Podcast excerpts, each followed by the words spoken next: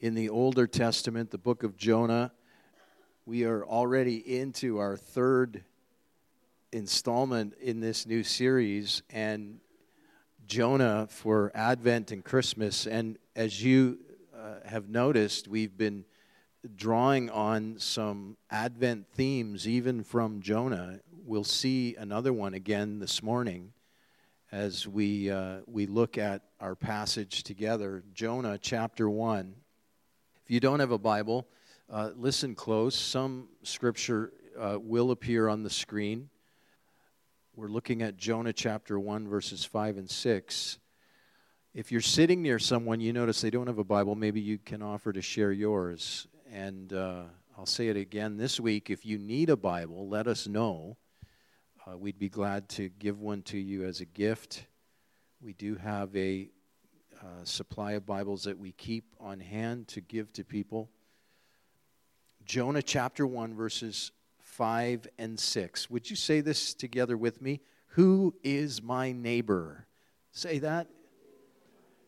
Say it again. Who is my neighbor? That's the question we're asking this morning. That's the question that the Holy Spirit is asking this morning among us. Who is my neighbor? Jonah chapter 1. And we're looking at verses 5 and 6 in particular. But let me begin reading from verse 1 just to kind of synchronize ourselves again with the story here and what's going on. Now the word of the Lord came to Jonah, verse 1, the son of Amittai, saying, Arise and go to Nineveh, that great city, and call out against it, for their evil has come up before me. But Jonah rose to flee to Tarshish from the presence of the Lord. He went down to Joppa and found a ship going to Tarshish. So he paid the fare and went down into it to go with them to Tarshish away from the presence of the Lord. But the Lord hurled a great wind upon the sea, and there was a mighty tempest on the sea. We looked at this last week severe storms and severe mercies. So the ship threatened to break up. Then the mariners were afraid, and each cried out to his God. And they hurled the cargo in the ship into the sea to lighten it for them. But Jonah had gone down into the inner part of the ship and had lain down and was fast asleep. So the captain came and said to him, What do you mean, you sleeper? Arise, call out to your God. Perhaps the God will give a thought to us that we may not perish. And these are the verses of our text this morning, verses 5 and 6 I'll read them again. Then the mariners were terrified, and each cried out to his gods. They then hurled the equipment in the ship into the sea to lighten its load.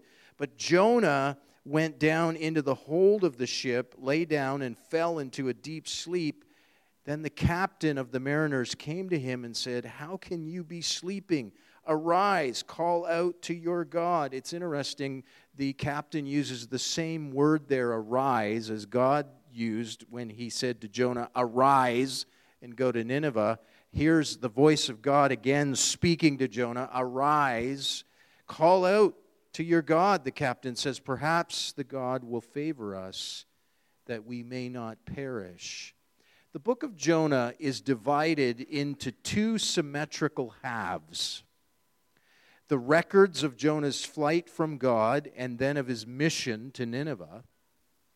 Each of these two halves is composed of three sections. So the first half records Jonah's flight from God, and then the second half records his mission to Nineveh. And each of these two halves are composed of three sections God's word to Jonah, then his encounter with the Gentile pagans, and finally Jonah talking to God. If you want to kind of just have a sketch of an outline of the, the story, uh, there you go. Now, watch this. Twice, then, in light of that outline that I just gave you, twice Jonah finds himself in a close encounter with people who are racially and religiously different from him. And in both cases, his attitude and behavior is dismissive, unhelpful, and ignorant, while the pagans uniformly act more admirably than he does. This, in fact, is one of the main messages, beloved, of the book of Jonah, the story of Jonah. Namely, this God cares how we, as Christ followers, relate to and treat people who are deeply different from us. This is so fitting on this Advent Sunday of incarnation emphasis that we have been meditating upon around the Advent wreath. God cares, I'll say it again, how we as Christ followers relate to and treat people. We, as the body, his body of Christ in the earth, how we relate to and treat people who are deeply different from us. Too often, these sections of the book of Jonah are usually overlooked, except perhaps to observe that we should be willing to take the gospel to foreign lands. That is certainly true and good. But it falls short, missing the fuller meaning of Jonah's interactions with the pagans. We believe in global missions, in global work. We have global partners here, missionaries that we are partnered with in other parts of the world. Of course, and, and often we, that is recognized in this part of the story. But the, the greater message is often overlooked. The fuller meaning of Jonah's interactions with these pagan people, these unbelievers, these ones that did not know Jonah's God. Beloved, as God's people, He wants us to treat people of different races, different ethnicities, different orientations and cultures and faith in a way that is respectful and honorable and loving and generous and gracious and compassionate and just. Let's look for a moment at Jonah and the sailors, these mariners, these seamen. Jonah had rejected God's call to preach to Nineveh. He did not want to talk to pagans about God or to lead them toward faith. And we've touched on some of his reasoning behind that in the previous weeks, so I won't go there again. But he did not want to do this. So what did he do? He ran. He went the opposite direction only to find himself talking about God to the exact sort of people from whom he was running on this ship.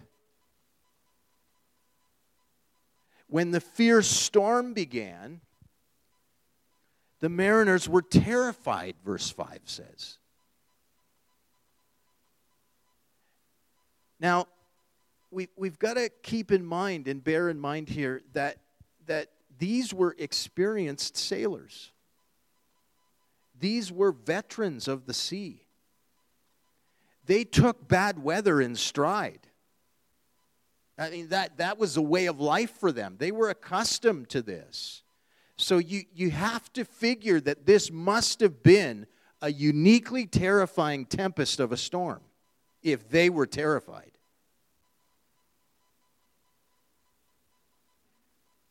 Again, as I mentioned to you last week, the sea in ancient Near Eastern thought and worldview was often a metaphor for chaos.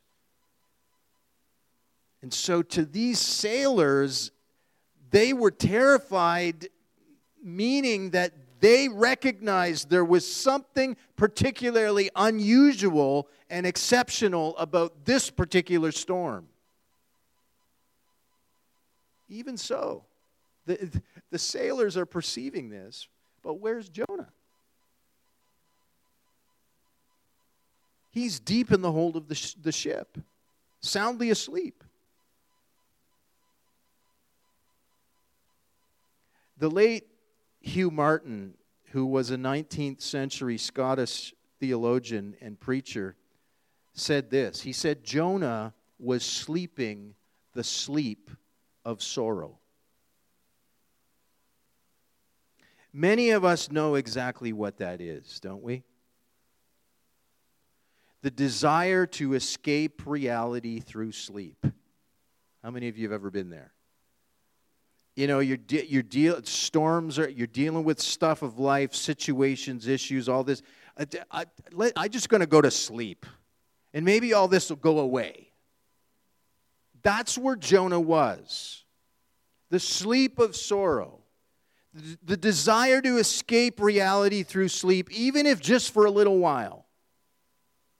Jonah was profoundly spent and exhausted and drained and depleted by powerful emotions of anger and guilt and anxiety and bitterness and resentment and grief.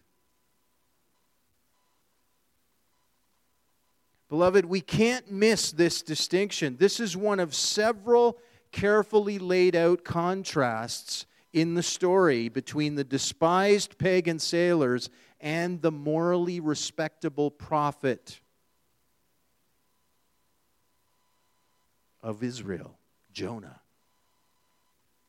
While Jonah is out of touch with his peril, the seamen are extremely alert and perceptive to what is going on.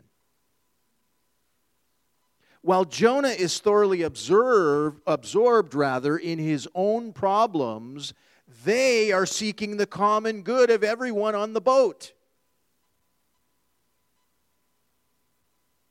They pray each to their own God, but Jonah does not pray to his God. He's snoring.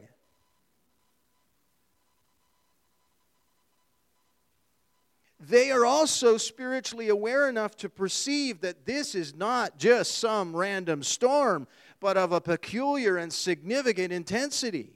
We've seen a lot of storms, but we've never seen anything like this. We've weathered a lot, but we've never experienced this. Perhaps it appeared with suddenness, not common to the natural forces, uh, something that, that could not be attributed to natural forces, such suddenness and intensity. They, they saw, they were perceiving something here. They are astute enough to conclude that the tempest is of divine origin, possibly a response to someone's grave sin. They've got more perception than the prophet does. These pagan people. And finally, they're not narrow and bigoted. They are open to calling on Jonah's God. Isn't that interesting? In fact, they are more ready to do this than Jonah is. When the captain finds the sleeping prophet, he says to him in verse 6 Arise, call, call on your God, arise, what are you doing? Interestingly, as I said, it's the same word God used when he called Jonah to arise and go and call Nineveh to repentance. But as Jonah rubs his eyes, there is a Gentile mariner with God's very words in his mouth standing before him. What is this? God sent his prophet to point the pagans toward himself, yet now it is the pagans who point the prophet toward God? The irony of this.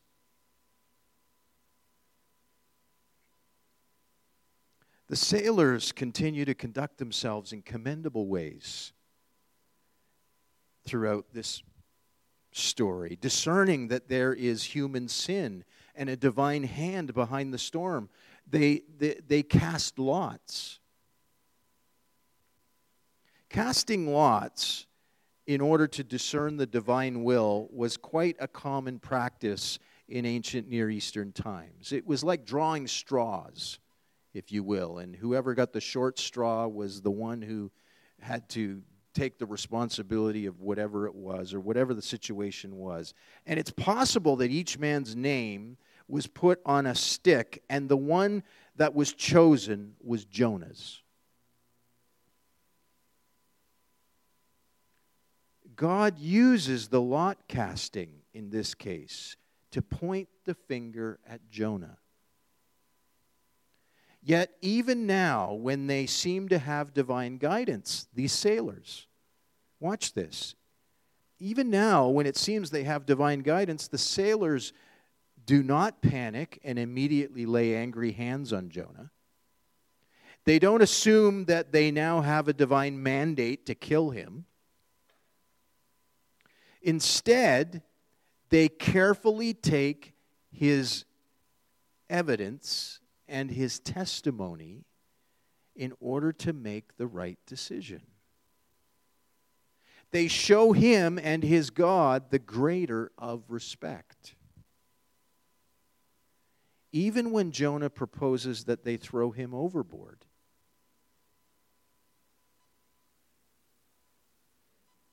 they still do everything possible to avoid doing it.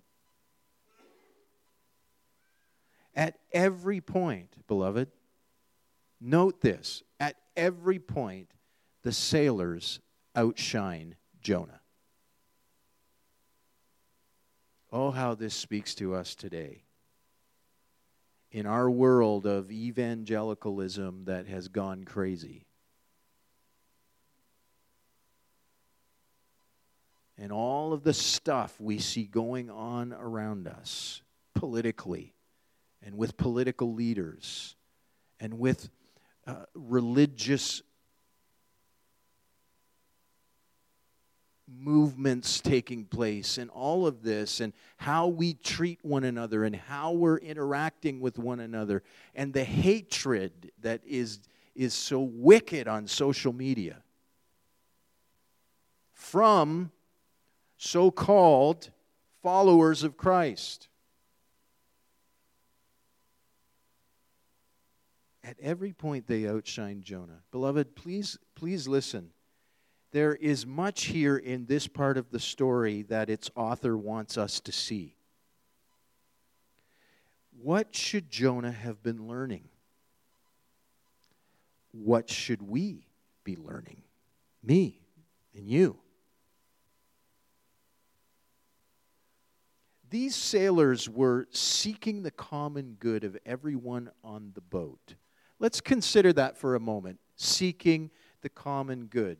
First, we learn that people outside the community of faith have a right. These sailors were outside Jonah's community of faith. And we observe that people outside the community of faith have a right to evaluate the church on its commitment to the good of all. All people.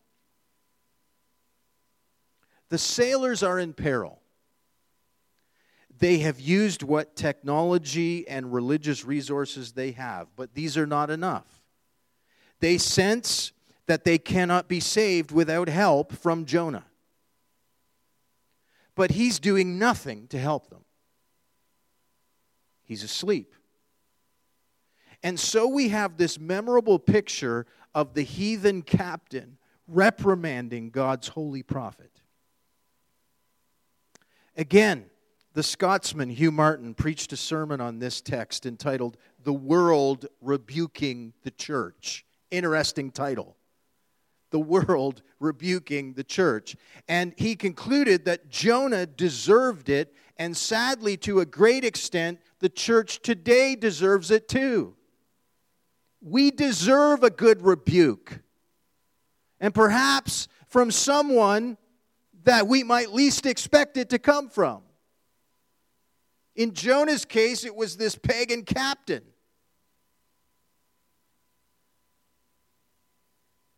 What is the captain rebuking Jonah for?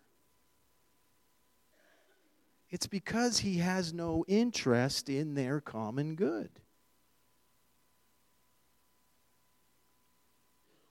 The captain is saying, Can't you see we're about to die here? How can you be so oblivious to our need? Together in this boat. I understand you are a man of faith. Why aren't you using your faith for the public good?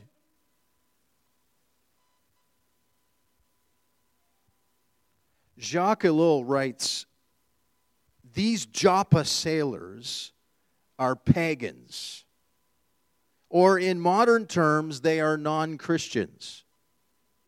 But the lot of non Christians and Christians is here linked.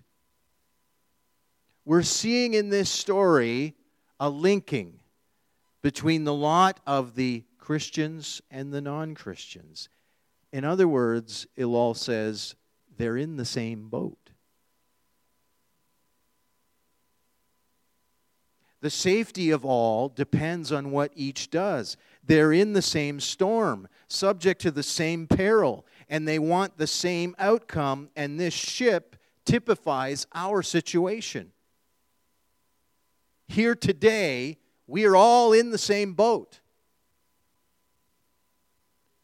Beloved, we are all of us, all of us, believing Christ followers and unbelieving pagans. We're all in the same boat. Never was that old saying more true than it was for Jonah. Never is it so true than it is for us today. If crime plagues a community, or poor health, or a water shortage, or loss of jobs, or a natural desire, if an economy and social order is broken and oppressive, we are all in the same boat. For a moment, Jonah lives in the same neighborhood. Who is my neighbor? He lives, Jonah's living for this moment in the same neighborhood as these sailors, with these sailors. And the storm that threatens one person threatens the entire community. Are you seeing this? Jonah fled. He ran because he did not want to work for the good of the pagans. He wanted to serve exclusively the interests of believers. But God shows him here that he is the God of all people. And Jonah needs to see himself as being part of the whole human community, not only a member of a faith community. Are you seeing this? Interestingly, this ship that we call the church is not a cruise liner that is meant to be a leisure cruiser for all of the blessed believers. Do you know that the church is really the only organization and institution, organism, it really, it's a living thing, and it, it, it does not exist for its members. It's the only kind of organization, institution, organism, really, uh, for lack of better words here, that does not exist for its members. It exists for all people. That we would be about our mission of reaching all people. The common good of all people in Christ Jesus. This is not merely a practical, pragmatic argument. Believers had better help non believers, or things will not go well with them. The Bible tells us we are co humans with all people, made in God's image and therefore infinitely precious to Him. All people are made in His image. All people are image bearers of God, even those who do not walk in faith relationship with Christ Jesus. They are made in God's image. Regardless of their ethnicity, their cultural background, their religious faith background. The captain urges Jonah to do what he can for all of them. Of course, the captain has no accurate ideas or understanding about Jonah's God. He has no concept about Jonah's God. He's probably hoping only for a prayer to some powerful supernatural being. However, Jonah clearly fails to bring the resources of his faith to bear on the suffering of his fellow humankind. He's not telling them how to get a relationship with the God of the universe, nor is he relying on his own spiritual resources in God simply loving and serving the practical needs of his neighbors. God commands all believers to do both things, but Jonah is doing neither. His private faith is of no public good. Now, I realize some might object in the room today that the world has no right to rebuke the church but there is biblical warrant for doing exactly that. In Jesus' Sermon on the Mount, we've spent some time here in the Sermon on the Mount together as a congregation. In his Sermon on the Mount, Jesus said that we are to let our good deeds shine out for all the world to see, so that everyone will praise our Heavenly Father. The world will not see who our Lord is if we do not live as we ought, Jesus said. As Francis Schaeffer put it, we are the people of God, the church before the watching world. We must never forget this. Turn to somebody and say to them, Don't forget that.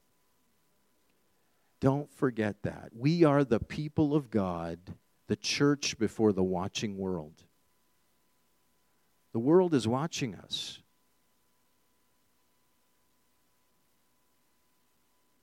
And it's sad to know what they're seeing in some corners of the family. We deserve the critique of the world if the church does not exhibit visible love in our disposition, in our demeanor, in our practical deeds. The captain had every right to rebuke a believer who was oblivious to the problems of the people around him and doing nothing for them. So, the common good. The common good. And then recognizing common grace. we also learn from this story that believers are to respect and learn from the wisdom God gives to those who, even to those who don't yet believe. How many know that you can gain some godly wisdom from people who don't even yet believe yet? Hello? I know I'm rattling some of your religious cages, maybe, and, and stained glass is shattering in your, in your nice cathedral right now.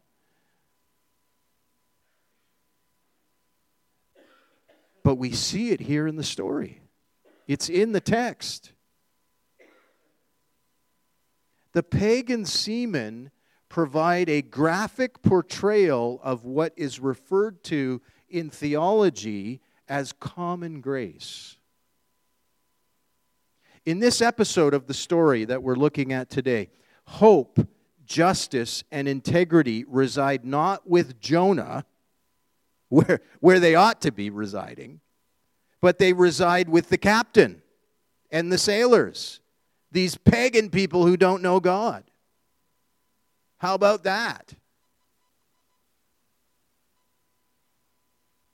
Though blameless victims, the sailors never cry injustice.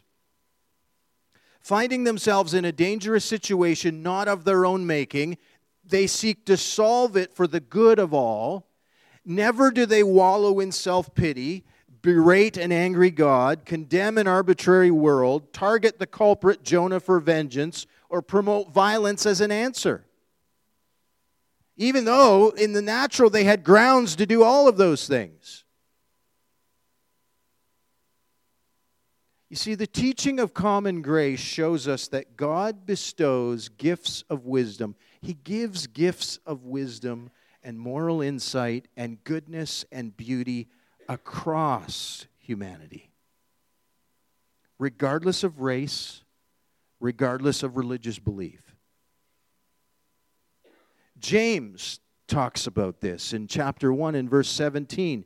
James says, Every gift God freely gives us is good and perfect, streaming down from the Father of lights, who shines from the heavens with no hidden shadow or darkness, and is never subject to change.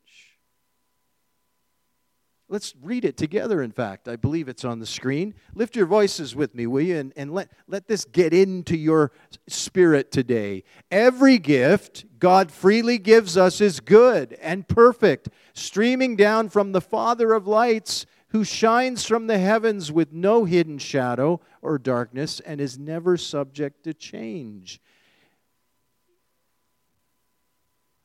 We might be surprised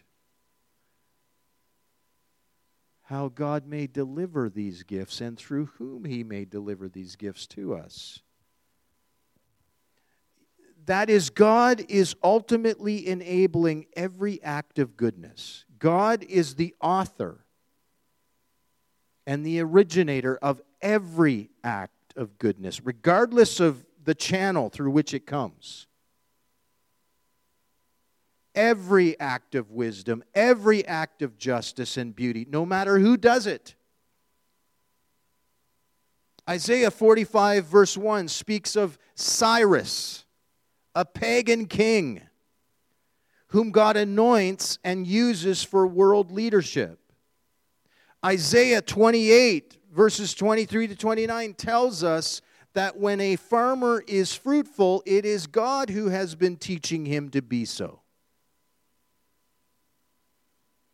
Yes, the good root of God's goodness goes deep down into the ground of our being. God in Christ is the root of all goodness, wherever and in whomever it is found. Whatsoever culture it is found, or with whatever names its fruits and flowers are.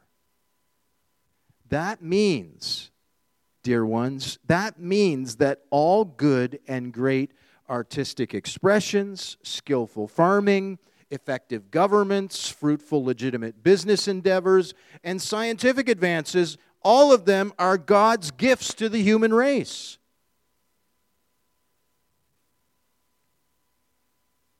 They are undeserved gifts of God's mercy and grace. They are also common. That is, they are distributed to any and all without discrimination.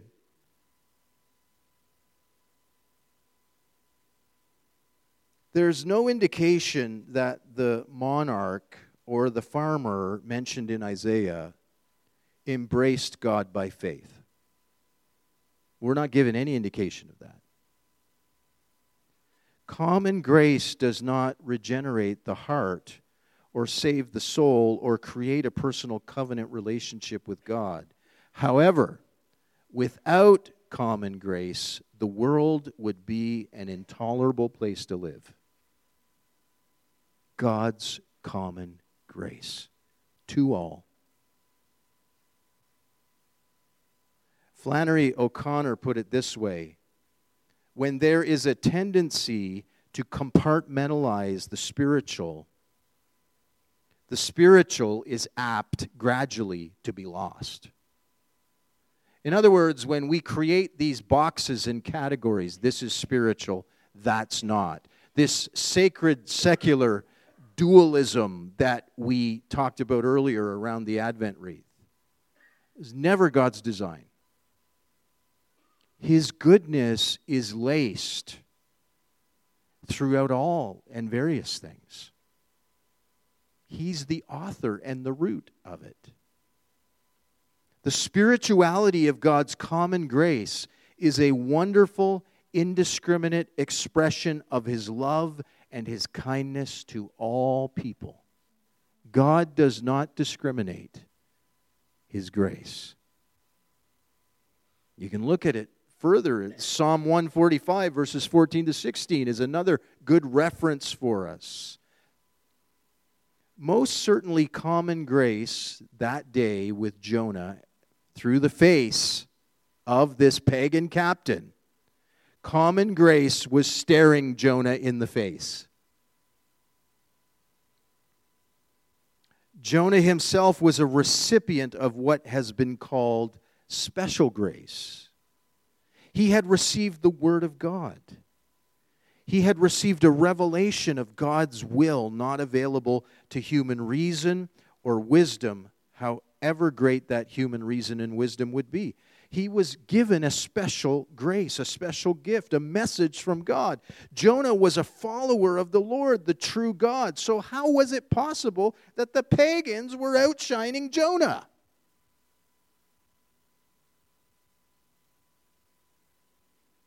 Common grace means that non believers, please hear this, because this so speaks to you and me today, to the church of this hour.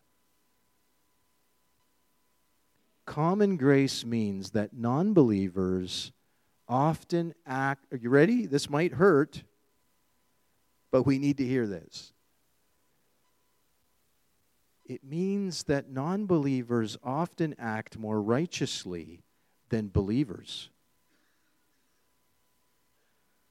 despite their lack of faith. I'll say that again. It means they often act more righteously and more godly than believers, despite their lack of faith. Whereas believers filled with remaining sin and uncrucified flesh often demonstrate attitudes and actions that are far worse than their correct belief in God would lead us to expect.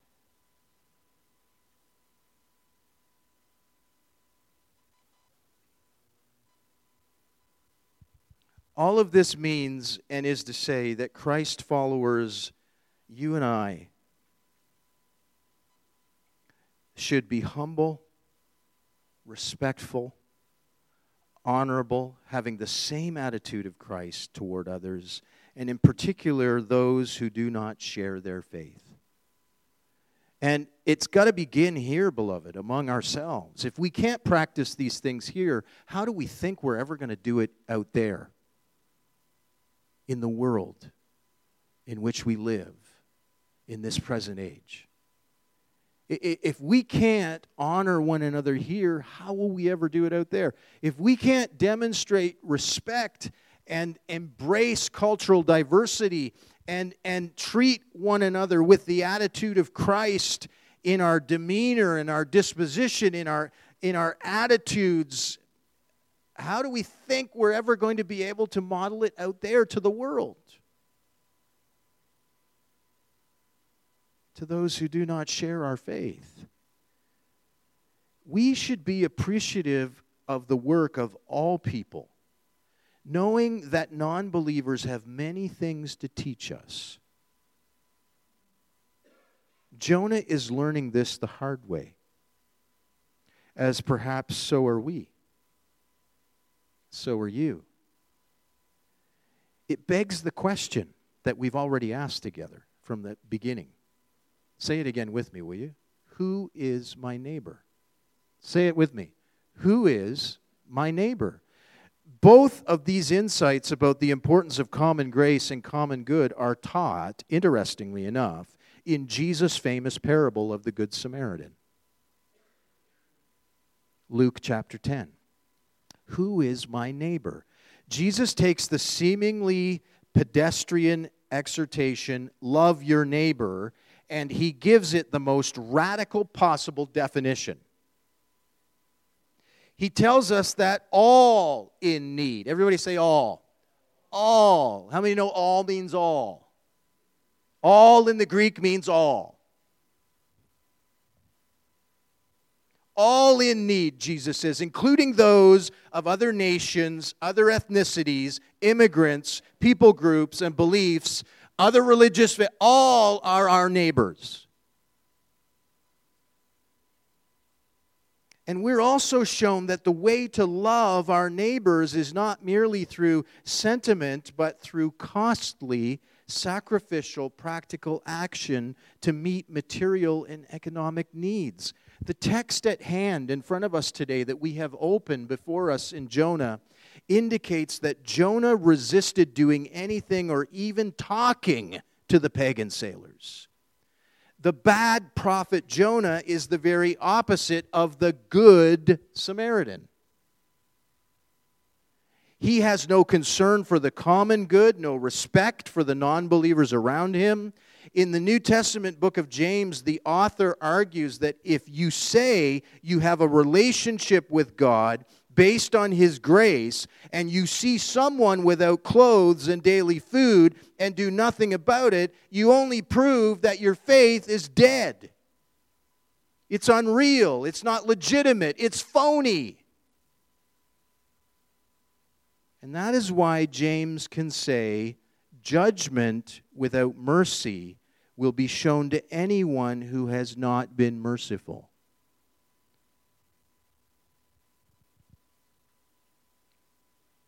The lack of mercy in Jonah's attitude and actions toward others reveals that he himself was a stranger in his heart to the saving mercy and grace of God. What about us? Are we a stranger to God's saving grace? Oh, we may know it in our heads, but are we living it? Me? You? Are we living it?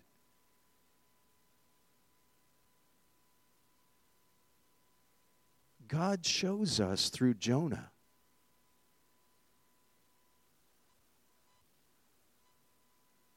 that we are to honor and respect all people, especially as people ourselves of grace, God's grace, the people of God, the people of the Spirit. And as we model for us, and as He shows us, interestingly enough, through the sailors and the contrast of the sailors with Jonah, his prophet he promises us that as we give ourselves to live this way, not, uh, yes, we're, we're not perfect, we're, we're human, we're flaw, all of that. God's got that perfection thing under control. We don't need to be concerned about that. He's perfecting us by His grace. But as we give ourselves to live this,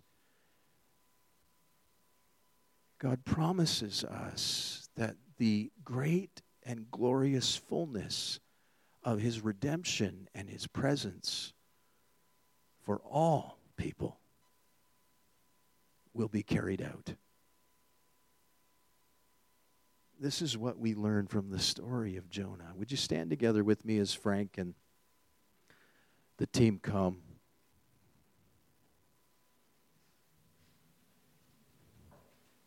This is a perhaps a hard word because the Holy Spirit is speaking to us today in a way that is touching on aspects of our worldview and our outlook and our attitudes and places of the heart that that make us feel very uncomfortable, perhaps even disturbed and irritated. But may we hear what the Spirit is saying. May we have ears to hear, beloved, what the Spirit is saying to us.